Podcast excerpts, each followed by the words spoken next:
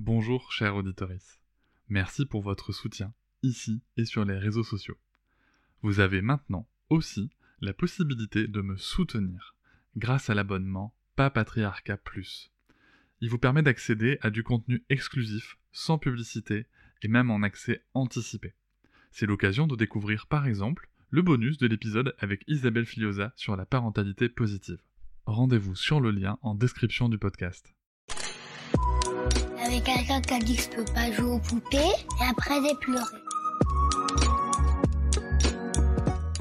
Bienvenue sur Papatriarcat, le podcast qui réfléchit la parentalité au XXIe siècle en essayant de l'affranchir du modèle patriarcal.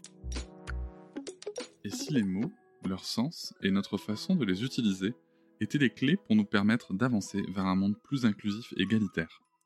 Une réflexion que nous avons déjà commencée dans l'épisode hors série numéro 2 avec Noémie Delattre et qui va ici trouver une suite grâce à une rencontre passionnante que j'ai pu faire lors du festival Le Printemps des Fameuses à Nantes. Dans cet épisode, je reçois Raphaël Haddad, docteur en analyse du discours, enseignant à Paris 1 et Sciences Po Paris, fondateur de l'agence de communication Mots-Clés et passionné par la façon dont les mots changent le monde, ce qui l'a amené à travailler sur l'écriture inclusive. J'ai aussi le plaisir de recevoir Clémentine Autobruck, consultante en communication, spécialisée sur les questions d'écriture et de communication inclusive. Après un master en études de genre, elle a rejoint l'agence Mots-Clés pour réaliser une thèse sur les sujets d'écriture inclusive et les effets que cela aura sur les institutions qui l'adoptent. Il y a peu, je vous ai demandé sur mes réseaux sociaux les questions que vous vous posez sur le sujet de l'écriture inclusive afin de les poser dans cet épisode. En voici quelques-unes. Comment l'utiliser sans rendre la lecture trop lourde? Est-ce qu'il faut utiliser elle, il ou introduire le pronom yel? Quel impact sur les personnes 10 Qu'est-ce que je risque à utiliser l'écriture inclusive en tant qu'enseignante? Comment en parler aux enfants? Pourquoi ce sujet pose autant de problèmes? Il y a eu beaucoup de questions, j'ai pu toutes les poser, et je vais commencer par la première qui est quand même une question de définition pour savoir de quoi on parle. C'est quoi l'écriture inclusive? Je vous souhaite une très bonne écoute. La meilleure réponse qu'on puisse donner en une phrase, l'écriture inclusive, c'est un ensemble de moyens destinés à faire progresser l'égalité en changeant notre manière d'écrire. C'est ça la, meilleure manière euh, dont on puisse répondre. Dans cette approche, c'est plus exactement un ensemble d'attention, un ensemble d'attention éditoriale, des attentions graphiques, des attentions sémantiques avec l'utilisation des noms de métiers au féminin, des attentions syntaxiques avec des questions sur euh, les accords de majorité, etc. On va reparler de tout ça très en détail dans les, dans les prochaines minutes ensemble. Mais globalement, voilà la vocation de l'écriture inclusive. Il y a une, une réflexion, une idée qui est cardinale dans ce que je viens de dire. C'est qu'en fait, c'est un moyen d'agir sur la société, de transformer la société par une réflexion et un travail sur les mots. Donc en fait, la question du langage n'est pas la finalité de l'écriture inclusive, c'est un moyen pour mettre au travail le social, euh, la, société dans laquelle nous vivons. C'est ça qui est important de retenir dans les démarches qui caractérisent l'écriture inclusive dans son extraordinaire diversité. Ok, donc si je comprends bien, euh, parce que c'est marrant, hier soir, juste, je me faisais la réflexion avec un groupe d'amis, quand j'ai parlé d'écriture inclusive, ils m'ont dit « Ah, tu vas pas commencer à nous faire chier avec ton point médian euh, Donc pour le coup, c'est un petit peu plus que le point médian quand même. C'est beaucoup plus que le point médian. On peut même, on peut même dire de manière un peu provocatrice qu'on peut avoir une écriture parfaitement inclusive sans ne jamais utiliser le point médian si on y est allergique. C'est tout à fait possible. Euh, moi-même, dans ma pratique, euh, j'ai une utilisation très parcimonieuse de ce, point euh, qui, a, fait l'objet de beaucoup de, critiques ou de questions ces dernières années. Pour autant, la démarche relative à l'écriture inclusive va bien au-delà de ce point, et même ce point n'est pas indispensable à une écriture parfaitement inclusive. Ok, merci. Et vous, dites que, c'est un outil qui peut, servir à transformer la société, le social. Selon vous, alors Clémentine ou Raphaël, euh, en quoi est-ce que l'écriture inclusive, pour coup, c'est un outil pour améliorer l'égalité entre les genres? Et ben, Merci pour cette question, puisqu'on a tendance à dire que c'est un sujet trivial ou accessoire, alors que ça a des véritables effets pour l'égalité. déjà, je pense qu'il faut expliquer pourquoi, en l'état, l'idée du masculin qui l'emporte sur le féminin euh, génère des inégalités. Ça n'a pas toujours été la norme. Euh, jusqu'au XVIIe siècle, euh, les locuteurs et locutrices du, français emploient autant le féminin pour parler des femmes et le masculin pour parler des hommes. Voilà, déjà, il y a des raisons sociales et politiques au fait qu'on emploie d'abord le, le masculin par défaut. L'écriture inclusive va bien renverser ce postulat de base. Ensuite, il y a des raisons psychologiques qui sont importantes à prendre en compte. On a plus de 40 ans d'études en psycholinguistique qui se sont intéressés à la question de comment notre cerveau va interpréter un mot au masculin qui est utilisé euh, donc par défaut pour désigner un groupe mixte. Et ce qui est assez euh, surprenant euh, dans le champ académique, c'est qu'il y a consensus sur le sujet. Euh, toutes les études pointent vers, euh, à peu de chiffres près, les mêmes résultats, qui est que l'écriture inclusive, va inciter à citer trois fois plus de femmes, jusqu'à trois fois plus de femmes que un masculin. C'est-à-dire que si je lis un mot masculin, je vais avoir plus d'images d'hommes en tête que de femmes. C'est des résultats qu'on a pu renouveler il n'y a pas longtemps. Euh, du coup, au sein de l'agence Mot-Clé, on a réalisé une étude avec, euh, avec Google sur le sujet. Donc, on a demandé à trois groupes euh, distincts, soit de nous citer deux écrivains, soit deux personnes célèbres pour leurs écrits, soit deux écrivains ou écrivaines.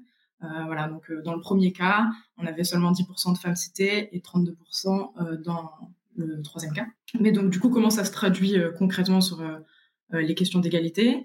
Parce qu'en fait, ce biais, ce biais cognitif qu'on a, cette tendance à se représenter plus d'hommes que de femmes, ça va avoir des incidences sur notamment les trajectoires professionnelles des femmes et des hommes.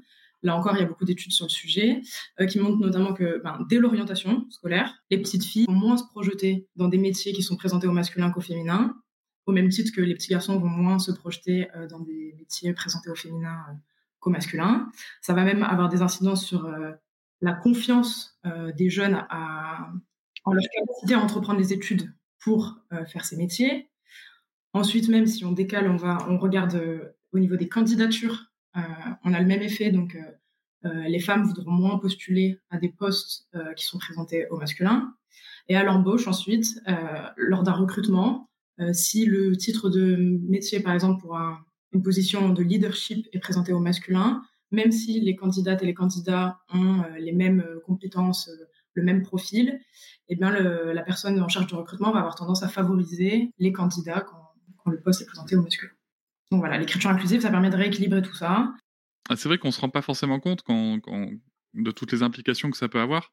Moi, je garde toujours en mémoire, quand on me dit le masculin l'emporte sur féminin, cette image tirée d'un livre de grammaire où il y avait un petit garçon d'un côté et deux ou trois filles de l'autre, et c'était pour illustrer la règle de grammaire, alors qu'on voit bien que visuellement, c'est quelque chose qui, choque profondément et que ça instaure déjà un vrai déséquilibre dans la société, dans, les représentations qu'on se fait des rapports entre les genres. merci pour vos réponses à ces deux premières questions. On va passer aux questions qui ont été posées via Instagram que j'ai remontées de ma communauté. Et donc, on y va avec une question qui, en effet, est revenue aussi assez souvent. Euh, comment utiliser l'écriture inclusive sans rendre la lecture trop lourde? Alors là, certainement qu'on parle plutôt de, des doublés, de la double flexion, donc le fait de euh, décliner à la fois le féminin et le masculin, par exemple les autrices euh, et les auteurs, puisque comme le disait Raphaël, il y a plein d'autres manières de faire de, de l'écriture inclusive qui sont qui génèrent pas cette impression de lourdeur. Alors là, bah, du coup, une première piste, ça va être justement de varier les différentes techniques euh, pour éviter euh, euh, la répétition. Maintenant, on est vraiment sur une question d'habitude. plus on est confronté à des, doublés, justement, moins on a cette impression de lourdeur avec le temps. Est-ce que les. parce que vous utilisez l'exemple avec autrice et auteur? E, e, est-ce que. Il y, a un truc, je crois, qui s'appelle les néologismes, c'est ça, dans, dans l'écriture inclusive? Est-ce que pour le coup, le fait de dire, par exemple, auteurice, c'est quelque chose qui qui, est alourdi ou c'est quelque chose qui est refusé aussi? Est-ce que c'est quelque chose qui, qui s'assimile assez vite quand on essaie de l'utiliser? Alors on peut dire, euh, on peut dire plusieurs, choses, euh, plusieurs choses à ce sujet. D'abord, euh, globalement, c'est une, formulation qui est une formulation aujourd'hui qui est portée par deux types de demandes sociales. D'abord, une réflexion relative à, l'écriture inclusive au sens de l'égalité entre les femmes et les hommes, mais aussi de plus en plus un sujet qui est porté par les personnes qui, veulent mettre au travail la langue et par là la société sur la, bonne prise en compte des personnes qui se considèrent comme non binaires, les personnes qui sont non binaires. Et donc ce type de formulation, les mots transgenres vont permettre de euh, considérer, de reconnaître euh, l'existence de euh, de cette de cette identité de genre-là et de lui assurer une, reconnaissance dans, dans l'espace social, notamment au travers de ce travail. Ceci étant dit, et une fois qu'on observe l'exploration que ça, représente dans la langue, et la langue avance par exploration euh, essais-erreurs successifs, ça vient poser un certain nombre de questions. D'abord, à l'instant où on parle, c'est de toutes les modalités de l'écriture inclusive, celle qui est la plus réprouvée. on a dans, la petite étude à laquelle Clémentine faisait référence tout à l'heure, l'étude sur qu'on a réalisée avec Google, on a 79% de la population française qui se déclare défavorable à cette modalité-là spécifiquement. Là où, pour donner un, autre point de vue, on en a plus de 50%, 56% exactement, qui sont favorables à la féminisation des noms de métiers. Ça, c'est la première chose. La deuxième chose qui est importante, c'est que, en fait, moi, je me situe sur un lieu et sur un, canal qui est un peu particulier sur ce sujet. Ce qui m'intéresse, moi, prioritairement, c'est l'écriture institutionnelle. C'est la manière dont les personnes qui écrivent au nom d'un collectif euh, rédigent.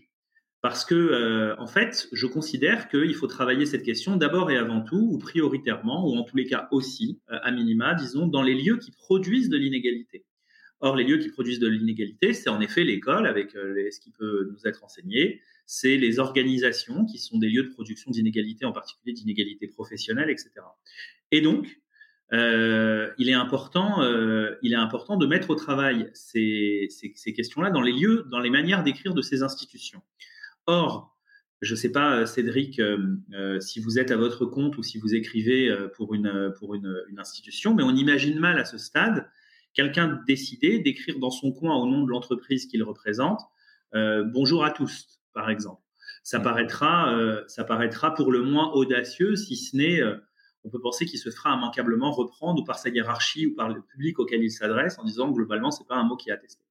Donc ça vient poser des questions comme ça de négociation avec un ordre social. Évidemment, l'ordre social ça bouge, donc on peut parier que dans quelques années ça sera plus communément admis. À ce stade, au moment où on parle, ce sont des formulations qui restent assez largement réprouvées.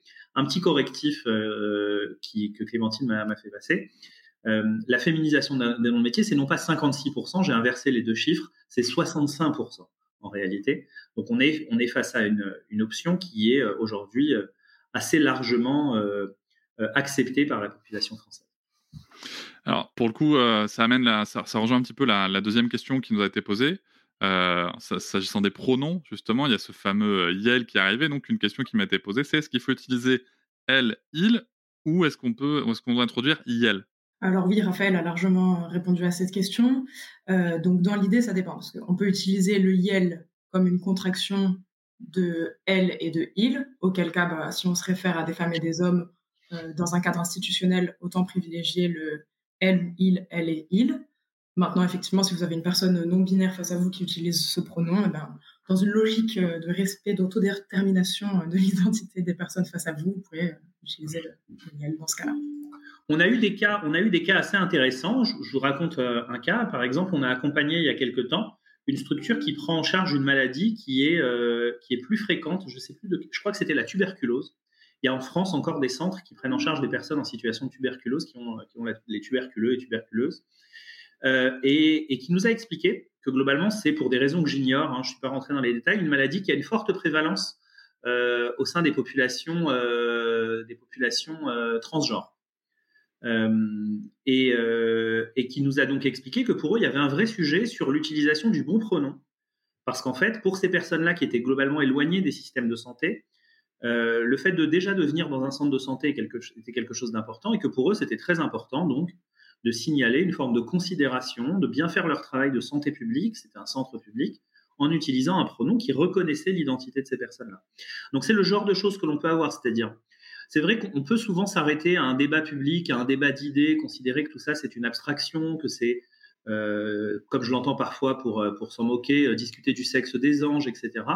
En réalité, il y a aussi derrière des enjeux de reconnaissance d'identité, de mouvements sociaux, de prise en charge de populations qui ont besoin d'être prises en charge en termes de soins, à l'image de ce que je viens de dire. C'est aussi tout, ça qui se joue au travers euh, des enjeux relatifs à l'écriture inclusive, y compris dans les formes qui peuvent être les formes les plus réprouvées, euh, telles que je l'exprimais tout à l'heure. Ah, ce que, vous dites, ça me rappelle, on, est en période euh, post-électorale de la présidentielle, arrive la période électorale législative. ce, que, vous évoquez là, ça me, ça me, rappelle le fait que sur les réseaux sociaux, j'ai vu des témoignages de personnes transgenres, justement, qui expliquaient bah, à quel point il y avait des, des, sujets de, ben, de mégenrage par rapport aux pronoms qu'on peut utiliser quand elle se déplace dans les institutions. C'est que moi, j'en avais pas conscience. Et donc là, typiquement, euh, dans ces cas-là, ça peut être intéressant, quand on est l'institution, de au moins se poser la question de ce qu'on va mettre en place ou pas, si je comprends bien. Quoi. Oui, c'est ça. Je veux quand même apporter une petite, une petite réserve, toutefois, parce que moi, je vois un, glissement sur ce sujet. Et pour le coup, il y, a, une tradition philosophique, une tradition politique à laquelle je souscris à 100%, et une autre qui me met un peu moins à l'aise. Et donc, je voudrais, euh, m'exprimer sur, sur cette nuance parce qu'elle me paraît importante. Globalement, l'enjeu de l'écriture inclusive, c'est de mettre au travail la société pour produire plus d'égalité. Donc, la langue est un moyen, l'égalité est une finalité. Il y a aussi des traditions dans l'écriture inclusive, notamment des traditions américaines, par exemple, qui considèrent que l'enjeu est de bien reconnaître de faire en sorte que les gens se sentent reconnus dans la langue. Alors on peut penser évidemment que la bonne reconnaissance des gens dans la langue euh, est un instrument de l'égalité, mais, mais globalement c'est quand même deux traditions politiques différentes. Donc ce que je veux dire c'est que derrière le même moyen, on peut, on peut avoir des motivations qui sont très différentes. Et autant moi par exemple, je souscris à 100% totalement au fait que bah, par la langue on peut faire progresser l'égalité entre les femmes et les hommes ou entre euh, les femmes et les hommes et le continuum des identités de genre euh, entre elles. Autant je ne suis pas d'accord avec la surenchère qui consiste à se demander si les gens se sentent un peu, beaucoup, passionnément ou pas du tout bien représentés dans la langue. Ça, ça ne m'intéresse pas, c'est pas mon sujet. Et je pense même que c'est un, une, une, une, bataille euh, qu'il faut être capable de dénoncer quand bien même on est favorable à l'écriture inclusive, ce qui est mon cas. Ok, merci beaucoup pour cette précision. Euh, question suivante qui nous vient d'Instagram et qui a été euh, posé beaucoup, beaucoup, beaucoup de fois. Euh, quel impact sur les personnes 10 L'apprentissage du français étant déjà complexe, comment l'utiliser sans les gêner? Très bonne question. Alors, on peut dire deux, trois choses. La première, c'est qu'il y a en ce moment beaucoup de travaux sur ce sujet, qui sont notamment portés par quelqu'un euh, qui s'appelle Pascal Gigax, euh, qui, est psycholinguiste à l'Université de Fribourg et qui, avec une petite équipe, mène en ce moment un certain nombre de travaux sur ce sujet. Donc c'est quelque chose qui n'est pas encore très documenté. Pour l'instant, on a eu des paroles euh, d'experts et d'expertes sur ce sujet, des organisations euh, qui représentent les personnes en situation de dyslexie, etc. Mais on n'a pas eu encore de travaux véritables. il faut, il faut, ça c'est le premier élément. Donc on aura bientôt plus, plus, plus d'informations. La deuxième chose que l'on peut dire, c'est que le, problème fondamental du français par rapport à d'autres langues, c'est, désolé de faire une petite parenthèse un peu scientifique, c'est le hiatus entre ce qu'on appelle la graphie, c'est-à-dire la manière dont les mots sont écrits, et la phonie, c'est-à-dire la manière dont on les prononce. Par exemple, si je prends le mot oiseau, il n'y a pas une lettre qui se prononce comme elle s'écrit. vrai. Et, en fait, la langue française est construite comme ça. Vous avez euh, je, quelques dizaines de graphèmes et plusieurs centaines de phonèmes. donc, à partir d'une même structure d'un nombre limité de graphèmes, vous pouvez produire des sons très différents en fonction de leur combinaison, de leur ordre, de ce qu'ils précède, de ce qu'ils suit, de est-ce qu'il y a un accent dessus ou pas, etc. Ça, c'est source d'une extraordinaire complexité euh, pour, les, pour, les toute une partie des personnes en situation de dyslexie, parce que précisément, euh, il y a un décalage fort entre la graphie et la phonie qui crée de la confusion. Ce qu'on peut dire de ce point de vue, une fois qu'on a dit tout ça, c'est que globalement, l'écriture inclusive a juste rien à voir avec ça. C'est-à-dire qu'en fait, euh, l'écriture inclusive, c'est au contraire peut-être même une manière de faire en sorte qu'un masculin qui peut être tantôt générique, tantôt masculin expressément, bah, devienne que masculin expressément, et que si en fait on est face à une population mixte, on utilisera les deux genres, ce qui est une manière de rendre la langue un peu plus, euh, euh, euh, j'aime pas l'expression et je me ferai sans doute reprendre par les linguistes qui m'écoutent, mais un peu plus immédiate, un peu plus transparente dans ce qu'elle désigne, sans avoir à gérer ce type de confusion intrinsèque au code. Après, est-ce que c'est un élément? Donc ça, c'est la première chose que l'on peut dire sur la dyslexie. Après, est-ce que c'est quelque chose qui alourdit la langue, l'écriture inclusive dans sa diversité? Bah, Évidemment, c'est des spécificités, ce sont des usages qui réclament d'être euh, appris, d'être enseignés. Mais en fait, ça respecte aussi très souvent les intuitions. C'est-à-dire que euh, moi, j'ai un, petit garçon de, de 6 ans et un autre qui en a 3. Et en fait, pour eux, évidemment, le féminin de pompier, c'est pompière. Et en fait, leur expliquer que du point de vue de la langue française et de l'académie, le féminin de pompier, c'est pompier, mais le féminin de boulanger, c'est bien boulangère en revanche. C'est quelque chose qui est proprement incompréhensible et qui montre bien qu'il n'y a pas de réalité sémantique derrière ces sujets. En fait, il y a des questionnements qui sont des dynamiques de société. C'est qu'en fait, le mot pompier est un peu plus noble, un peu plus masculin que celui de boulangère. Donc, en fait, pour pompier, on garde le masculin, mais pour boulangère, euh, il n'y a pas de problème. Et qu'en fait, la langue est construite comme ça. Donc, féminiser, adopter l'écriture inclusive, c'est aussi une manière de respecter les intuitions spontanées de la langue de toute une partie de la population je suis en ce moment dans un moment de ma vie où je suis bien placé pour m'en rendre je, confirme totalement, j'ai les mêmes échanges avec, euh, avec ma fille qui a bientôt 4 ans. Et, euh, et c'est vrai que, que, ce genre d'incohérence, elle les relève tout de suite. je pense aussi que derrière cette question, il y avait le sujet, encore une fois, de, ce fameux point médian, je pense, au niveau de la lecture. Mais nous allons voir dans, la suite que ben, vous l'avez déjà un petit peu expliqué, que l'écriture inclusive, c'est bien d'autres choses que ça. Et donc, on va pouvoir avancer. Et là, j'ai une question qui, c'est vrai, qui était importante. C'est vrai que ça a fait débat un petit peu dans la société. Euh, notamment au niveau du corps enseignant. Euh, la question étant la suivante, qu'est-ce que je risque à utiliser l'écriture inclusive en tant qu'enseignante? Aujourd'hui, il y a une circulaire qui, euh, qui est la circulaire Blanquer, qui prescrit la manière, la bonne manière dont ces sujets doivent être travaillés par l'éducation nationale. Alors, je laisse à chaque enseignant la responsabilité individuelle de savoir ce qu'il ou elle fait des circulaires qui sont émises par l'éducation nationale. Je crois que c'est déjà tout un, champ de, de possibilités en lui-même. Mais si on décide d'y souscrire scrupuleusement, si on est très à cheval sur le fait que quand il y a une circulaire d'État, quoi qu'on en pense, il faut la respecter en tant qu'enseignant ou enseignante, elle nous dit, un, il faut utiliser la féminisation des noms de métiers. Donc en fait, globalement, c'est écrit noir sur blanc sur la circulaire blancaire que lorsqu'on est face à une, personne qui est une femme qui occupe une fonction, il faut utiliser la forme féminine du nom de métier pour l'ensemble des noms de métiers, sans exception aucune. Ça, c'est la première chose que nous dit cette circulaire.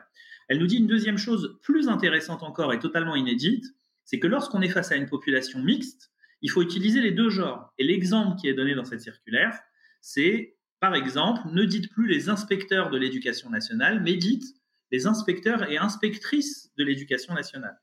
Ce qui reconnaît donc que le masculin ne peut pas avoir de valeur générique. Et ça, c'est absolument inédit. Elle dit enfin que le point milieu doit être proscrit. Donc voilà ce que la circulaire euh, Blanquer dit. Ce qui est très intéressant, c'est qu'en fait, moi, je vais à rebours de l'idée que Blanquer aurait interdit l'écriture inclusive. En fait, il a fait davantage, d'une certaine manière, pour faire progresser ses pratiques dans l'espace de l'éducation nationale que beaucoup d'autres personnalités publiques et politiques avant lui. Bien que, sans doute, s'il m'entendait, il réprouverait cette idée-là. Mais en fait, il a été le premier politique de l'histoire française récente, de la Ve République, à dire, euh, face à un groupe mixte, il faut utiliser les deux genres. C'était jamais arrivé avant lui. Et c'est aussi une formidable avancée du débat public au point où même quelqu'un qui se déclare contre considère que là, il y a un certain nombre de problèmes. C'est aussi, à, ces choses-là qu'on observe les avancées euh, et les transformations, de, les transformations de société. Une dernière chose qui n'est pas dans la circulaire, mais qu'il faut aborder pour les enseignants et enseignantes qui, sont, qui nous écoutent et pour être complet, c'est la question de l'accord du masculin euh, et de la fameuse règle, le masculin l'emporte sur le féminin. Alors, moi, c'est un sujet que je connais bien euh, parce que, euh, en fait, il y a tout un décalage entre la manière dont cette règle est enseignée aujourd'hui et codifiée dans les, dans les livres, dans le, le, le Becherel, le Bled, etc., pour en citer quelques-uns, et la manière dont ce sujet existe dans la société française. Globalement, si vous ouvrez, par exemple, la, la Déclaration universelle des droits de l'homme et du citoyen, vous lirez qu'il y a des droits et des libertés fondamentales. Ce que je veux dire par là, c'est qu'en fait, il, n'y a pas de règle de proximité, mais il y a une convention de proximité qui, pour des raisons liées aux sonorités, à ce qui est logique et phonologiquement plus correct, plus fluide, est totalement dans les usages. Vous pouvez trouver, par exemple, on dira euh, toutes celles et ceux. Euh, on dira pas toutes ceux et celles, par exemple. Donc il y a tout un tas de pratiques comme ça dans la langue qui témoignent de ce qu'on peut appeler une convention de proximité. Donc moi, ce que je dis à ce sujet, c'est il ne faut pas se poser la question de changer la règle par une autre. Si l'on est, comme je le suis moi, attentif à avoir une écriture inclusive imparable du point de vue des, des personnes auxquelles on pourrait avoir à référer. Mais par contre, on peut s'autoriser, il y a plein d'interstices qui montrent qu'à l'évidence, il y a entre la règle apparente de le masculin l'emporte sur le féminin et les usages où il y a beaucoup d'accords de, de conventions de proximité, toute une marge de manœuvre qui mériterait aussi d'être enseignée aux enfants. Donc c'est ça que je, je termine sur ça en disant que globalement, on peut aussi montrer au travers d'exemples, en respectant absolument et sa position d'enseignant ou d'enseignante et la langue française et l'éducation nationale, que dans les usages de la langue, il y a beaucoup de situations où on utilise une convention de proximité. Voilà, j'étais un peu long, j'espère que ça intéressera euh, quand même les personnes qui nous écoutent. Moi, en tout cas, je trouvais ça très intéressant et je ne doute pas que, l'auditoire y sera sensible. Euh, je, vais ouvrir une petite parenthèse quand même parce que euh, c'est quelque chose, on, ça fait plusieurs fois qu'on parle de féminisation des noms de métiers. Mais en fait, comment est-ce qu'on féminise correctement un nom de métier? En fait, techniquement, on pourrait parler d'usage des termes féminins plutôt que de féminisation, puisque, comme je le disais tout à l'heure, jusqu'au XVIIe siècle, la question ne se posait pas, on utilisait euh, instinctivement habituellement, par convention, des termes féminins pour se référer aux femmes et du masculin pour se référer aux hommes. Donc en fait, dans, si on veut être très clair, pour créer un nom, on part d'un radical et on ajoute un suffixe soit masculin, soit féminin. La notion de féminisation, elle induit un peu en erreur. On pourrait se dire qu'on part d'un masculin pour créer un féminin, mais c'est pas tout à fait ça euh, qui se joue. Maintenant, euh, on peut apprendre les binômes de suffixes féminin-masculin euh, pour justement ne plus être confronté à des situations où on ne trouverait pas un terme féminin. Donc, par exemple, on peut savoir que le pendant féminin de teur, c'est tris, de, de heure, c'est euse. voilà. Donc, simplement une question d'habitude, d'entraînement par rapport à l'intégration de ces suffixes. On est toujours sur un. Est-ce qu'il y a une règle pour le coup qui existe comme ça pour savoir euh, qu'est-ce qui est euh, qu'est-ce qui s'applique en fait et qu'est-ce qui finit en tris, c'est ça? Ouais. Ouais. alors la règle de la règle de grammaire euh, pure et dure, mais qui est un peu qui est un peu sophistiquée, mais faut passer par ce qu'on appelle le participe présent. Et en fait, si le participe présent existe, par exemple, le mot, le verbe chanter, c'est. Donc en fait, le féminin de chanteur, ce sera chanteuse, parce qu'il y, a un truc qui existe. Maintenant, si je prends un autre exemple, le, verbe directer n'existe pas. Directant, ça ne veut rien dire. Donc en fait, comme directant ne veut rien dire, alors le féminin de directeur, ce sera directrice. Donc ça réclame de faire un petit détour par le participe présent, si vous voulez connaître la règle. Dans les faits, quand on est locuteur et locutrice du français, on a parfaitement intégré tout ça sans nécessairement euh, se souvenir de la règle, qui est pourtant enseignée au collège pour, euh, pour savoir structurer les choses. Maintenant, il y a, y a, un autre sujet qui est beaucoup plus important, c'est qu'on voit arriver dans la langue tout un tas de, de féminins. Par exemple, on va rajouter un E à la fin des mots, mais qui ne va pas s'entendre. Par exemple, entrepreneur e et pas entrepreneuse. Par exemple, euh, chercheur professeur, professeur e et pas professeuse, etc. Moi, je plaide, euh, convaincu d'ailleurs par les arguments d'Eliane Viennot, qu'il faut qu'on cite, parce qu'elle a joué un, un, travail et elle joue un rôle euh, essentiel sur, euh, sur ce sujet, par, euh, pour le retour aux formes traditionnelles du français sur ce sujet. Tout simplement parce que je ne veux pas qu'au nom de l'écriture inclusive, on continue de créer, de truffer la langue d'exception. Je veux revenir à des formes qui sont les formes que nos enfants vont intuitivement ressentir et proposer. Donc en fait, le féminin des mots en heure, c'est euse. Il n'y a pas de féminin qui sont en EUR et de féminin qui sont en EURE. E. Voilà, point. Et avec ça, on a un truc simple. Donc, le féminin de professeur, c'est professeuse. Le féminin d'ingénieur, c'est ingénieuse, etc., etc. C'est pas parce qu'on n'en a pas l'habitude à l'instant où on parle que euh, ça, n'est pas les bons mots. La preuve, le mot autrice, qui est en train d'être devenu un mot communément admis, était il y a encore cinq ans un mot qui paraissait tout à fait baroque aux gens qui l'entendaient. Il a fallu que le monde commence à utiliser le mot autrice pour que autrice se réponde comme quelque chose euh, avec lequel, euh, de manière plus apaisée, avec lequel on pouvait être d'accord. Une autre bonne raison aussi d'utiliser euh, ces suffixes qui sont audibles, bah, c'est justement euh, la question de rendre notre communication inclusive aussi à l'oral. Euh, au moins, on entend ces, féminins et on n'a pas cette question de, voilà, si je dis les auteurs et les auteurs à l'oral, ce serait un peu confus, non mhm, Tout à fait, je vous rejoins complètement. je passe à la question suivante qui demande est-ce que ça, ça concerne que les adultes et comment est-ce qu'on en parle aux enfants? Euh, ce matin, j'étais euh, j'étais en télétravail et euh, mon fils, qui a 6 ans, qui est en CP, vient me voir tout fier en me disant Hé papa, tu sais quoi, il y a une faute dans, le, dans le livre Pokémon. Ils ont mis un fin au lieu de mettre une fin. Et je lui dis Ah oui, viens, montre-moi. Et donc là, il ouvre et en fait, la phrase, c'est un fin stratège. Et donc, me mmh. voici lancé dans la différence entre le mot fin comme nom et le mot fin comme adjectif, qui dans un cas s'accorde et dans l'autre cas ne s'accorde pas. Je donne cet exemple pour peut-être élargir la question de l'écriture inclusive. Globalement, la question qui est posée pour moi au travers de cet exemple, c'est comment transmettre à des enfants qui sont dans un moment d'apprentissage des codes qui sont des codes qui, sont, qui peuvent être parfois très sophistiqués. Hey, prenons un petit instant pour te présenter Pipouette. Pipouette est un compagnon pour nos enfants, une peluche dont le visage change pour exprimer différentes émotions, la joie, la tristesse, l'amour, la peur et bien d'autres encore. En partant d'une idée forte, nos émotions sont belles, vivons-les. Depuis plusieurs années maintenant, Pipouette accompagne notre fille Sarah pour accueillir ses émotions, les identifier et comprendre quels comportements utiliser ou pas pour les exprimer. Durant ces années, Pipouette est à ses côtés sur des moments clés touchant au sommeil, à des moments fort agréables comme désagréables, au fameux lavage de nez et depuis peu à l'école et à l'arrivée de bébé. L'avoir évolué au fil du temps grâce à Pipouette nous donne encore plus confiance notre lien. Pipouette s'intègre dans nos jeux grâce à ses différents visages qui lui permettent une grande liberté d'expression. Grâce au complément La Maison des émotions, on peut facilement les retrouver et se demander ensemble quelles émotions on ressent chaque jour. Vous savez à quel point on aime jouer chez nous. Et c'est un plaisir d'utiliser le nouveau jeu de cartes Pipouette pour explorer les émotions en s'amusant. Pipouette est pour moi un cadeau de Noël génial, durable et qui a du sens pour toute la famille. Rendez-vous sur le site www.pipouette.com.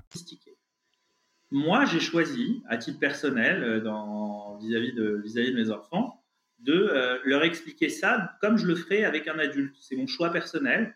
Euh, alors j'essaye évidemment de, de, de, choisir des mots qui ne sont pas conceptuellement trop compliqués non plus. J'essaye d'être sur un niveau de langage qui est le leur. Je ne suis pas euh, dans une présentation académique. Mais en revanche, je choisis de leur présenter les règles, etc., comme elles se font. Donc je vais passer par de l'exemple, etc. C'est mon choix, c'est mon choix personnel. Il y a sur ce sujet précisément, d'après ce que j'ai observé, maintenant pour répondre plus particulièrement à l'écriture inclusive, il y a quelque chose d'assez euh, d'assez chouette dans ce sujet, c'est que globalement, on se rend très vite compte qu'il y a aussi quelque chose qui prend les enfants au jeu. C'est-à-dire qu'en fait, le jeu sur le féminin des noms de métiers qui s'entend, etc., peut aussi avoir un côté très ludique avec lequel les enfants s'amusent. Une anecdote pour terminer. J'ai travaillé il y a quelques années, euh, une, une, une, fille qui écrit des contes pour enfants m'avait demandé de, de réécrire une comptine qu'elle avait écrite dans, le livre pour enfants qu'elle était en train d'écrire, qui s'appelait euh, Du chocolat dans mon grenier euh, de, mémoire. Il y avait des enfants qui chantaient. Et en fait, euh, dans le chant, ils, jouaient avec boulanger, boulangère, meunier, meunière. et puis le garçon disait galet et l'autre disait galère. Et en fait, ils jouaient sur le fait que galère n'est pas le, le, féminin de galet, etc. Donc, il y a aussi toute une dimension ludique avec laquelle on peut jouer sur ces sujets et qui permet aussi de trouver moi, un des trucs qui me touche le plus dans ma relation avec mes enfants, c'est la joie que procure euh, la connaissance du langage en général et la manière de découvrir le langage. Quand on est tout petit, au fur et à mesure des années, lorsqu'on grandit, c'est pour, moi une joie imprescriptible, enfin indescriptible et imprescriptible aussi. Et, et, voilà, et, euh, et, je pense qu'on peut aussi en faire un terrain de jeu dans la relation qu'on a avec ses enfants, que ce soit les siens ou que ce soit euh, ceux dont on a la charge quand on est dans une classe. J'ai ramené une remarque personnelle euh, sur cette question. Euh, c'est quelque chose que, je répète souvent dans ce podcast, c'est que nos enfants deviennent deux choses, telles que nous les voyons et telles qu'ils nous voient. Et je pense qu'une des manières les plus simples de leur transmettre naturellement euh, un élément comme l'écriture inclusive, bah, c'est tout simplement d'essayer de la pratiquer devant eux et, un petit peu tout le temps. Et ça va venir naturellement. Question suivante, on va commencer les questions qui vont un petit peu mettre à mal le sujet. Euh, pourquoi est-ce que ça gêne autant de monde, ce sujet de l'écriture inclusive? Euh, Plein d'hypothèses. Euh, je, vais laisser, je vais laisser Clémentine vous exposer quelques hypothèses qui sont des hypothèses individuelles et psychosociales. Moi, j'ai des hypothèses politiques, collectives, pour ma part. L'hypothèse collective, c'est qu'en fait, ce qu'on vient interroger, c'est les mécaniques de distribution du pouvoir. En fait, quand on dit, mais excusez-moi, il n'y aurait pas un petit problème au fait que tous les noms de métiers sur le site de la police nationale sont au masculin générique, sauf un, femme de ménage? Est-ce qu'il n'y aurait pas une raison? C'est vrai, hein, vous pouvez le faire, le test. Si vous voulez préparer votre plainte, vous savez, maintenant, il faut, préparer une plainte en ligne avant d'aller au commissariat pour avoir plus qu'à signer au commissariat, aller plus vite. Vous devez choisir un nom de métier. Il y a des centaines de noms de métiers. Il y a par exemple 18 variétés du mot fonctionnaire. Fonctionnaire territorial, fonctionnaire judiciaire, etc., etc. Ils sont tous au masculin générique ou épicène. Il y en a un qui est au féminin générique, c'est femme de ménage. Et quand on vient dire, enfin, excusez-moi, mais il y aurait pas un petit problème là sur la manière dont la langue est construite, sur les usages que nous en faisons? Est-ce que ce serait pas une manière commode d'entretenir des, systèmes de domination, etc. Ben, en fait, ce qu'on vient interroger, c'est les mécaniques de distribution du pouvoir. Et en fait, c'est aussi pour ça que ça gêne, euh, évidemment, parce que euh, parce qu'en fait, la, la, langue française est un formidable instrument de domination. C'est vrai pour l'écriture inclusive, sur l'égalité femmes-hommes, mais c'est vrai aussi au-delà. Le français de France et l'espagnol d'Espagne sont probablement les deux langues qui ont le plus œuvré à euh, la, la, la, la, classification de la société par la langue. Globalement, vous voulez connaître la, classe sociale d'une personne, son niveau de CSP, etc., bah, vous l'écoutez parler parce que la langue française a été tellement codifiée que, euh, en fait, c'est une très bonne manière de, connaître ce qu'on appelle en linguistique, par exemple, la littératie, c'est-à-dire la maîtrise des usages et des codes relatifs à une langue. Et la langue française, le français de France en particulier, a poussé ça davantage qu'aucune autre langue euh, dans le monde, à l'exception probablement de l'espagnol d'Espagne. Il y a une raison, hein, c'est que ce sont les deux pays où il y a une académie chargée de veiller au grain de la langue. Donc en fait, on en a fait un instrument proprement politique. Et, ça, c'est vrai, c'est très vrai pour le français de France. Donc c'est aussi ça qu'on vient interroger au travers de la réflexion relative à l'écriture inclusive, c'est comment on redistribue le pouvoir par la langue. Je voudrais juste euh, ouvrir une petite parenthèse définition. C'est la première fois qu'on entend le mot épicène dans le podcast. Si on peut avoir une définition, s'il vous plaît. Un terme épicène, c'est un terme qui est indéfini du point de vue du genre, c'est-à-dire qu'en fait, on peut autant l'utiliser pour une femme, pour un homme, pour une personne non binaire. En fait, il ne vient pas spécifier le genre. Donc, par exemple, le mot journaliste, élève. Euh, mais dans ces cas-là, quand on utilise les mots épicènes, c'est important de bien venir accorder les adjectifs, les pronoms, euh, tous les mots qui sont autour pour pas qu'on les interprète comme des masculins. Le mot enfant est épicène alors aussi. Oui. Un ou une enfant, tout à fait. Et il y a un très beau roman qui s'appelle Les prénoms épicènes, puisque le mot épicène était, était avant toute la polémique sur l'écriture inclusive, surtout connu en s'agissant des prénoms. Il y a des prénoms qui peuvent être portés par des hommes, par des femmes. Et il y a eu un très beau livre d'Amélie Nothomb qui s'appelle Les prénoms épicènes il y a quelques années. On a eu pour le coup sur, cette, euh, sur la réponse de cette question la vision politique euh, de vous, Raphaël. Il y avait une vision euh, individuelle. Donc une autre explication qu'on peut apporter, c'est d'interpréter en fait les oppositions à l'écriture inclusive comme étant des phénomènes de réactance. je vais expliquer ce concept. la réactance, c'est quand on a la sensation que notre liberté d'agir, de penser, elle est compromise. donc typiquement, face à une campagne pour arrêter la cigarette, par exemple, eh ben, on peut avoir cette réaction très humaine de se dire bah, je fais ce que je veux. C'est bien mon droit quand même. Comment? ou face à une campagne, ou face à une campagne, euh, pour revenir un peu dans les, dans les thèmes de mon podcast, face à une campagne ou une loi qui interdit les violences dites éducatives ordinaires, on peut se dire mais j'ai quand même le droit d'éduquer mes enfants comme je veux. Exactement. Bah, ça, ça peut typiquement euh, être interprété comme un, phénomène de, réactance. Donc ça, c'est en fait c'est une, une, théorie qui a été poussée par euh, un enseignant-chercheur en psychosocial qui s'appelle André Ndobo dans un ouvrage qui s'appelle Les nouveaux visages de la discrimination. Il a essayé d'expliquer pourquoi, en fait, dans un contexte sociétal où euh, on prône des valeurs d'égalité, où on a un arsenal juridique très fort qui lutte contre les discriminations, comment on peut expliquer qu'il y a encore des attitudes sexistes euh, qui, persistent, en fait? Et en fait, ce qu'il observe, c'est que ces attitudes, elles sont donc pour maintenir sa liberté de penser, euh, une personne qui aurait des attitudes sexistes va les présenter d'une manière plus déguisée, plus subtile, pour ne pas en fait euh, subir le contre-coup du jugement moral de ses pairs. On peut l'appliquer aussi aux questions de discrimination raciale, typiquement la, phrase très connue de je suis pas raciste, mais s'ensuit généralement des propos racistes. Bon ben, je fais un long détour pour expliquer en fait cette idée que parfois quand on s'oppose à l'écriture inclusive, ce qui se joue derrière, euh, c'est plutôt un sentiment de privation de liberté par rapport à des opinions euh, qui sont euh, sexistes. Donc là, c'est à connecter du coup avec ce que Raphaël expliquait à l'instant, mais par exemple, ça peut être voilà l'idée fondamentale que ben, moi je pense pas finalement que les femmes devraient être pompières, je ne pense pas que des femmes devraient être directrices, je ne pense pas que voilà, des femmes devraient exercer tel ou tel poste prestigieux ou impliquant de la force ou voilà, qui casse finalement les stéréotypes euh, euh, de genre. Donc, en fait, si je comprends bien, je vais essayer de, dire ça avec mes mots. C'est la, réactance sur ce sujet-là, ça serait une espèce de réaction de défense euh, induite par des stéréotypes de genre qu'on a intériorisés, quoi. Bah, en fait, on peut dire que les personnes qui vont s'opposer le plus à l'écriture inclusive ont en général adhèrent plus fortement aux stéréotypes de genre, voilà, adhèrent à des valeurs plus sexiste. Et d'ailleurs, si je continue du coup sur d'autres explications euh, psychologiques, c'est que du coup, euh, le fait de se mettre à adopter une écriture inclusive quand toute notre vie on a été exposé à des termes masculins, euh, ça peut impliquer un coût psychologique de conversion à cette nouvelle norme finalement égalitaire.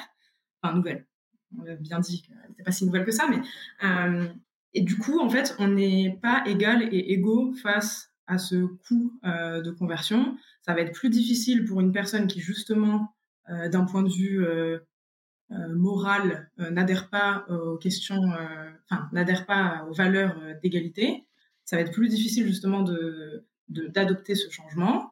maintenant, une autre interprétation aussi, c'est que ce coup psychologique peut être lié à des, à des barrières pratique. Ça peut être plus difficile de compenser justement ce contre-coup si on fait face à des difficultés techniques. Typiquement, euh, bon, ben, j'ai pas de point médian sur mon clavier, comment je fais? Euh, Je trouve pas tel mot féminin, euh, comment je fais?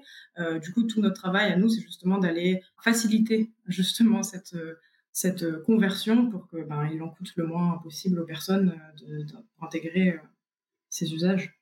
Peut-être pour donner un exemple très concret, moi dans ce que j'observe par rapport à ce que vient de dire Clémentine, par exemple, très souvent, on a des femmes dans des positions de direction qui disent, euh, qui sont les plus ferventes euh, contre l'écriture inclusive euh, et qui s'appuient sur leur autorité de femmes pour dire et pour montrer à leur environnement que elles sont, bien que femmes, très opposées à ça. Et donc, on pourrait penser, enfin, on, on, pourrait penser, moi très souvent, je me suis retrouvé face à, face à des collectifs qui, emmenés par une femme, pensent qu'ils tiennent là l'argument massu pour me faire taire en disant, mais vous voyez bien, elle est, euh, oui, ok, c'est la seule femme du COMEX, mais enfin, elle est quand même très opposée à l'écriture inclusive. Et en fait, c'est très intéressant parce que moi, ce que je réponds à ça, c'est que c'est la, c'est la preuve de combien ça coûte de rappeler sa féminité dans un collectif et dans une norme qui est masculine. En fait, à l'échelle d'une femme individuellement, gérer sa féminité dans des positions de pouvoir, dans des carrières, etc., c'est évidemment l'objet de stratégie, de réflexion. Gérer sa masculinité aussi, mais gérer sa féminité, ça l'est en tout cas, on ne peut pas le nier. Et donc, en fait, à cet endroit-là, ce que ça vient surtout rappeler, c'est que rappeler sa féminité quand on est dans une position de pouvoir en tant que femme, bah, ça coûte quelque chose. Et donc, il y a des femmes qui choisissent d'en payer le coût et de le gérer. Il y a des femmes qui choisissent de se fondre dans des usages qui sont préalablement masculins. Et ça, c'est une question de stratégie individuelle. Mais ça ne vient pas invalider la pertinence de l'écriture inclusive. Ça vient juste rappeler qu'en fait, si on pouvait bâtir une société où globalement ça coûtait pas d'être une femme dans une position de pouvoir, ce serait sans doute soulageant, y compris pour les femmes qui s'opposent à l'écriture inclusive. Je pense même que ce serait soulageant, soit dit en passant, pour les hommes qui auraient pu apporter la charge du générique et du masculin, mais c'est encore autre chose. Euh, j'aimerais bien ajouter sur ce sujet justement des femmes euh, qui s'opposent euh, à l'écriture inclusive, comme disait Raphaël. Donc déjà, c'est certainement parce que ça leur coûte en fait d'être, enfin leur identité de femme dans un environnement qui favorise les hommes, c'est ça implique des efforts supplémentaires. mais justement, à l'inverse, eh bien, quand on va présenter à ces femmes euh, une action en faveur de l'égalité, euh, ça peut impliquer justement cette idée que ce serait un traitement de faveur qui serait fait aux autres femmes, puisque elles y sont arrivées sans euh, qu'on mette en place des choses pour les y aider en fait. donc il y a quand même des implications collectives à réfléchir par rapport à ça. Il faut aussi rappeler que être femme ne veut pas nécessairement vouloir dire être féministe, euh, que toutes les femmes ne sont pas forcément. Euh, il y a d'autres euh, caractéristiques sociales qui viennent se combiner à l'identité de femme, qui font que toutes les femmes non plus ne sont pas égales entre elles aussi dans le monde du travail. donc voilà, c'est l'écriture inclusive vient aussi favoriser l'égalité entre femmes. Je me rappelle aussi d'un échange qu'on a vu par rapport à ça et au fait que ce soit très individuel et aux situations et parfois même au métier. c'est l'exemple des avocats c'est vrai que peut-être que le, titre de maîtresse est plus difficile à porter dans, la, catégorie professionnelle avocat qu'à l'école. C'est hyper intéressant parce que ça montre que, en fait, euh, il y aurait une position où maîtresse serait admise. C'est-à-dire que donc, maîtresse, c'est un mot qui est sexuellement connoté, ok? Mmh Mais en fait, comme par hasard, il y a un espace qui est celui de l'enseignement où ça va, mais il y a un espace qui est celui du pouvoir euh, juridique, judiciaire, euh, juridique, pardon, où ça va pas. Et en fait, pourquoi? C'est évidemment pas une question sémantique, c'est une question sociale. Ça vient dire des cultures d'entreprise, des cultures de secteur, etc.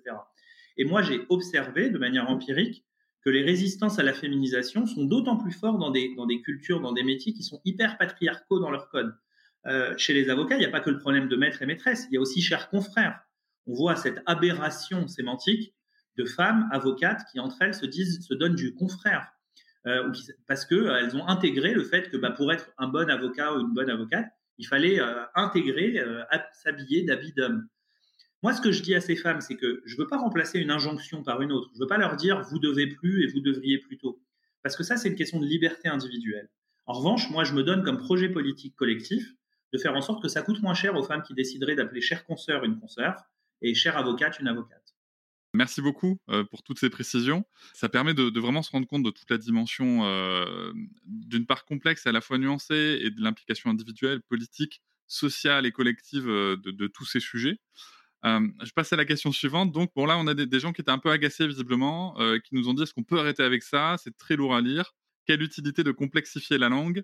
On a déjà appris toutes les règles, pourquoi en inventer d'autres? Ah bah Là, on peut simplement synthétiser tout ce qui a été dit avant, certainement un peu de réactance qui se joue par ici, mais aussi, euh, ben voilà, on l'a dit, en fait, finalement, euh, peut-être que l'écriture inclusive va complexifier nos représentations, je pas, oui, c'est aussi le but d'enrichir nos représentations pour euh, les rendre plus mixtes, plus diverses, donc en ce sens, on a une certaine complexification, mais de l'autre, dans la pratique, on est finalement, on revient à des usages plus intuitifs, plus simples, euh, comme le dit Raphaël.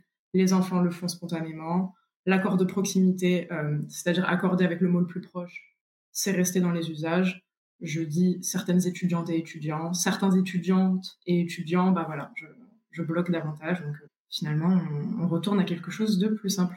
On a parlé de comment écrire. Pour le coup, c'est que vous avez évoqué tout à l'heure un petit peu le, fait de, de comment ça se prononce avec cette logique un petit peu qui est, qui est très pertinente de ben, finalement ça vient un petit peu tout seul dans, la logique, notamment avec les enfants. Mais on a quand même cette question, euh, en lisant un texte écrit en inclusif, comment ça, cela se prononce à voix haute C'est vrai que certaines situations, notamment avec encore une fois ce fameux point médian, ça peut ne pas être forcément très évident. Alors, pour répondre à cette question, c'est assez simple. Donc, en fait, euh, il faudrait présenter en fait cette technique du point médian comme juste une abréviation. On abrège un doublé on abrège par exemple les étudiantes et les étudiants.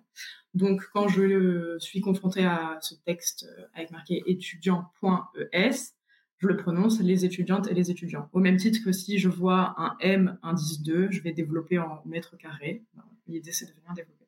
Par contre, ça soulève une autre euh, question importante qui est celle de, des logiciels de synthèse vocale qui à l'heure actuelle euh, ne sont pas codés, programmés pour arriver à faire cette déclinaison.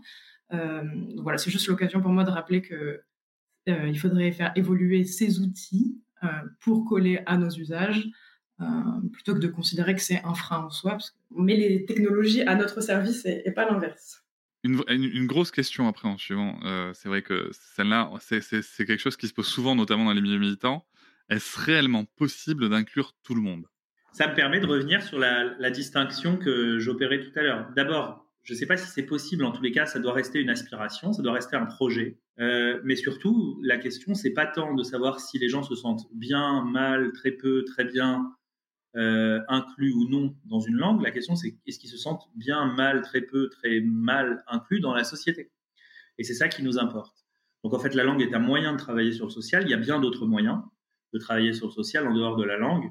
il y a, il y a tout un, un, programme de, travail sur euh, les, discriminations ou les diversités euh, qui permet de trouver, euh, de trouver le sujet, les sujets qui nous parlent et qui nous permettent de nous engager aussi au service d'une société qui permet d'inclure tout le monde. Je ne sais pas si c'est possible, mais je sais que ça doit rester une espérance, un horizon, un horizon auquel on doit tendre. Un chemin à parcourir, quoi. Tu travailles à faire. Non, mais on peut pas, en tous les cas, on peut pas, on peut pas construire de projet de société en, se disant qu'on fait, euh, qu'on se coupe de, manière définitive, même dans le projet d'une partie de la population. Je pense, pour faire une parenthèse, que l'un des trucs qui tue la société française et qui, qui crée un sentiment de désespérance chez plein de gens, c'est quand on est jeune et qu'on habite en banlieue, c'est le sentiment d'être oublié de euh, l'espérance collective, par exemple. Et je pense qu'en fait, au-delà de la question de savoir si c'est possible, si c'est souhaitable, si c'est simple, combien de temps ça prend, on ne peut pas construire de projet de société en, faisant des croix sur des parties de la population, quelles qu'elles soient, parce que c'est mortel pour cette partie de la population, mais pour la société dans son ensemble. J'applaudis. Merci beaucoup pour cette réponse, euh, Raphaël. Et enfin, une dernière question qui est, euh, somme toute, assez logique aussi, c'est comment est-ce qu'on fait pour s'y retrouver? Quelles sont les ressources existantes et accessibles? Bon, je vais déjà moi donner un élément de réponse. Il y a cet épisode de podcast. Voilà. Après, je vous laisse prendre la suite. Eh bien, écoutez, on produit régulièrement euh, des articles de blog à visée euh, pédagogique et qui vulgarisent tout un tas de travaux euh, scientifiques donc sur le site de l'agence Mots-Clés. Vous pouvez retrouver une rubrique spécialisée sur les questions d'écriture inclusive. Le site sera en description du podcast. Un certain nombre de structures se sont aussi dotées de chartes, de référentiels, de guides. vous pouvez vous référer ben, à notre propre manuel d'écriture inclusive, donc dirigé, rédigé par Raphaël ici présent. Vous avez aussi le très bon guide pour une communication publique sans stéréotype de sexe du Haut Conseil à l'égalité. vous pouvez aller consulter par exemple une charte que je trouve très bien écrite qui s'appelle Échirol rédige pour l'égalité. vous avez des métropoles comme celle de Grenoble qui ont aussi leur propre guide. voilà, de plus en plus de structures posent leurs propres conventions en interne dont vous pouvez euh, vous inspirer. On peut aussi non pas seulement chercher des référentiels, même si les référentiels ça rassure et ça aide, mais, en fait ça peut être aussi mis au service de, sa propre, de son propre cheminement, de sa propre réflexion. Et c'est aussi ça la joie que procure euh, les démarches relatives à l'écriture inclusive. C'est un moment de se rendre compte qu'on a intériorisé par un système de prescription scolaire, par des usages, etc., tout un tas de choses qu'il est possible de défaire. Et en fait, les défaire, met au travail notre propre perception du réel, notre propre perception du monde qui nous entoure. Et en fait, ce cheminement, cette mise au travail, ça reste. Alors là, je ne parle pas de l'écriture institutionnelle, de l'écriture collective, mais quand on décide d'écrire à son médecin ou à sa médecine, puisqu'on féminin de médecin, c'est médecine, bah, en fait, choisir le mot qu'on utilise, ça peut être aussi une manière de regarder le monde différemment. Et ça, c'est aussi quelque chose qui peut être librement euh, investigué. Tout à fait. Je trouve ça très, très intéressant, euh, en effet, comme, comme point de vue. Et puis, ça rejoint euh, aussi l'expérience. Il y a beaucoup de parents qui, m'écoutent, qui nous écoutent. Euh, et ça rejoint aussi bah, cette expérience aussi de parentalité qu'on connaît. Hein. Il n'y a, pas un, seul chemin sur le sujet. Mais pour l'écriture inclusive, ça peut être la même chose. Hein. Chacun son chemin, avec ses ressources aussi et avec ses aspirations. Vous faites tous les deux partie donc, de, l'agence euh, Mots-Clés. Cette agence, c'est quoi ces champs de compétences euh, quelles sont vos activités exactement? C'est une agence qui fait de la, communication éditoriale et de l'influence. Donc, c'est-à-dire que globalement, le, point qui est celui que j'évoquais tout à l'heure, c'est ce qui nous intéresse collectivement. On est une agence d'une quinzaine de personnes. C'est comment les mots changent le monde. Et comment les mots changent le monde, ça nous amène à, réfléchir et travailler sur plein de choses. À l'écriture inclusive, notamment, euh, mais qui n'est pas un super sujet euh, d'un point de vue entrepreneurial. C'est un sujet de société. Mais c'est pas, vous voyez, il n'y a pas des marchés publics d'écriture inclusive euh, aujourd'hui. Euh, en France, il y en a un tout petit peu en Belgique, mais il y en a pas, il y en a jamais en France. Euh, et ça va aussi, par exemple, en ce moment, euh, on a réalisé des, livres pour des entreprises, on a travaillé sur de nouveaux mots qui désignent de nouveaux concepts. on, travaille sur l'adoption de raison d'être, les, statuts d'entreprise à mission. le 6 mai, j'interviendrai dans une table sur les usages, l'usage des mèmes par la manière dont le monde marchand a récupéré à son propre profit un usage qui est un usage foncièrement subversif qui est le même. Voilà, c'est tout, ce genre de choses. Moi, je me suis intéressé dans un autre moment de ma vie aux emojis aussi. Euh, voilà, vous voyez, tout ce genre de choses, toutes les manières dont le, travail, le, langage est travaillé par les transformations de société et dont le langage met au travail la société, sont des questions qui collectivement nous passionnent et qui nous amènent à faire plein de trucs autour de cela, à partir de ce balcon original qui est de regarder le monde au prisme des mots. Ouais, Mot-Clé, c'est aussi un organisme de formation certifié. Donc, dans ce cadre-là, on, on propose des formations à la communication sans stéréotype de sexe. On avait tout à l'heure la question des enfants. Moi, je sais que ma fille, elle adore les cahiers, euh, les cahiers d'exercice, les cahiers de vacances, les choses comme ça. Euh, est-ce, que, par exemple, travailler avec un éditeur sur un cahier, un cahier de vacances ou un cahier d'exercice inclusif, c'est quelque chose qui, est dans vos cordes ou? Mais je veux, euh, je veux dire deux choses. D'abord, un éditeur ou une éditrice, Cédric. oui. ou une maison d'édition. Et, et après, surtout, c'est l'occasion, merci, parce que ça me permet de faire un clin d'œil à, quelqu'un avec qui j'ai travaillé dans les toutes premières années sur ce sujet, qui s'appelle Judith Vieille, avec qui j'ai travaillé euh, sur ce sujet, qui est notamment euh, la personne qui avait maquetté le premier manuel d'écriture inclusive et qui, elle, très vite, a, dit, ben, en fait, le sujet prioritaire, c'est de créer un passeport vacances de l'écriture inclusive pour les enfants. Je ne sais pas si c'est un projet qu'elle a, ensuite développé, mais, euh, mais en effet, c'est une idée qui a été présente très tôt dans les réflexions de l'agence sur ce sujet. Après, euh, vous savez, développer une agence, c'est aussi faire des choix en termes de priorité, de potentiel euh, d'activité économique, etc. Donc, c'est un sujet qu'il est, qu'il est déjà assez difficile de porter économiquement pour pas se rajouter euh, ce genre de choses. Mais enfin, s'il y a une maison d'édition qui nous écoute et qui est intéressée, ça me permettrait d'assouvir une vieille envie que de travailler sur un tel projet. Le message est passé. Merci beaucoup, Raphaël Haddad et Clémentine Autobruck, pour votre expertise et pour bah, tous ces éclaircissements sur ce sujet si passionnant et, qui, je l'espère, est devenu moins complexe pour celles et ceux qui nous ont écoutés. Merci beaucoup, Cédric. Merci. Je vous remercie de m'avoir écouté. Je vous invite à vous abonner au podcast sur votre plateforme préférée et à me retrouver sur Instagram, TikTok, Facebook et sur le blog papatriarca.fr. À bientôt.